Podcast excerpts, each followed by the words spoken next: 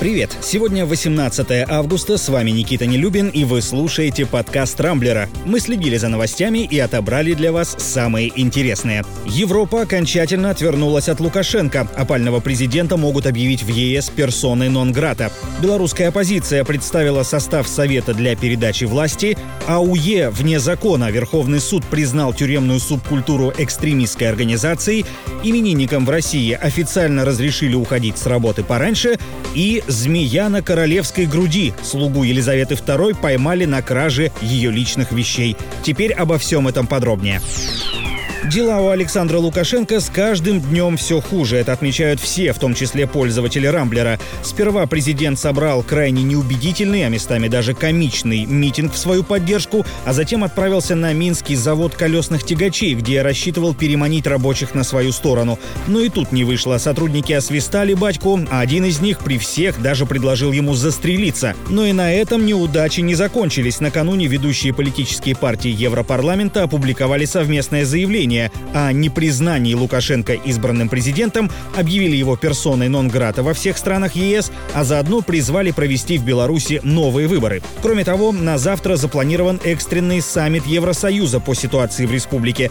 Что делать загнанному в угол опальному главе государства теперь, кажется, не знает даже он сам. Если раньше он твердо заявлял, что повторных выборов не будет, то теперь допускает их проведение. Правда, для этого, по его словам, придется проводить референдум по принятию новой конституции, но думаю, что белорусы теперь пойдут на все, лишь бы прогнать надоевшего президента и отправить его под Гаагский трибунал. Тем временем белорусская оппозиция продолжает расправлять плечи. Несколько дней назад ее лидер Светлана Тихановская объявила о создании Координационного совета для передачи власти. И вот вчера на странице ее доверенного лица Ольги Ковальковой в Фейсбуке появился список из 36 человек. В него вошли не только представители избирательных штабов оппозиционных кандидатов в президенты, но и известные и уважаемые белорусские журналисты, музыканты, бизнесмены и общественные деятели. Среди них оказалась и лауреат Нобелевской премии по литературе Светлана Алексеевич. Первое заседание Совета состоится в ближайшие дни. Теперь перейдем к событиям в России. Еще одной экстремистской организации, запрещенной в нашей стране, стало больше. На сей раз речь идет о движении АУЕ, зародившейся в Забайкалье субкультуре, которая пропагандирует среди несовершеннолетних воровские и тюремные понятия. Участники АУЕ причастны к преступлениям, организации бунтов и побегов из тюрем, массовым беспорядкам, распространению экстремистских материалов в интернете и прочим безобразием. Верховный суд России запретил движение на всей территории страны. Остается надеяться, что дело не ограничится только закрашиванием аббревиатуры АУЕ, которой покрыты стены и заборы во многих российских городах.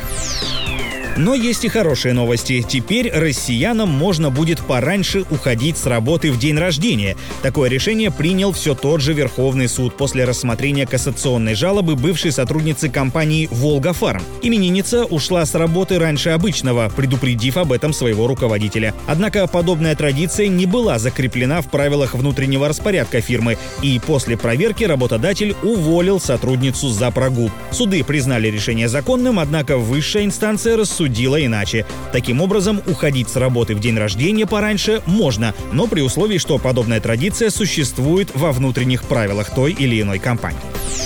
Королева Великобритании оказалась втянутой в настоящую детективную историю в лучших традициях Агаты Кристи. Сотрудники Скотланд-Ярда арестовали одного из слуг Елизаветы II, который на протяжении нескольких лет воровал фамильные ценности семьи Винзоров, причем буквально под самым носом ее величества.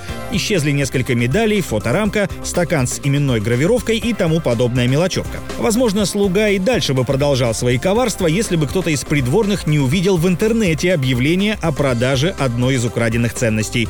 Воришку быстро вычислили и задержали. Видимо, детективами он не особо интересовался, иначе бы знал, что преступников почти всегда ловят, особенно если они решатся продать краденное через интернет.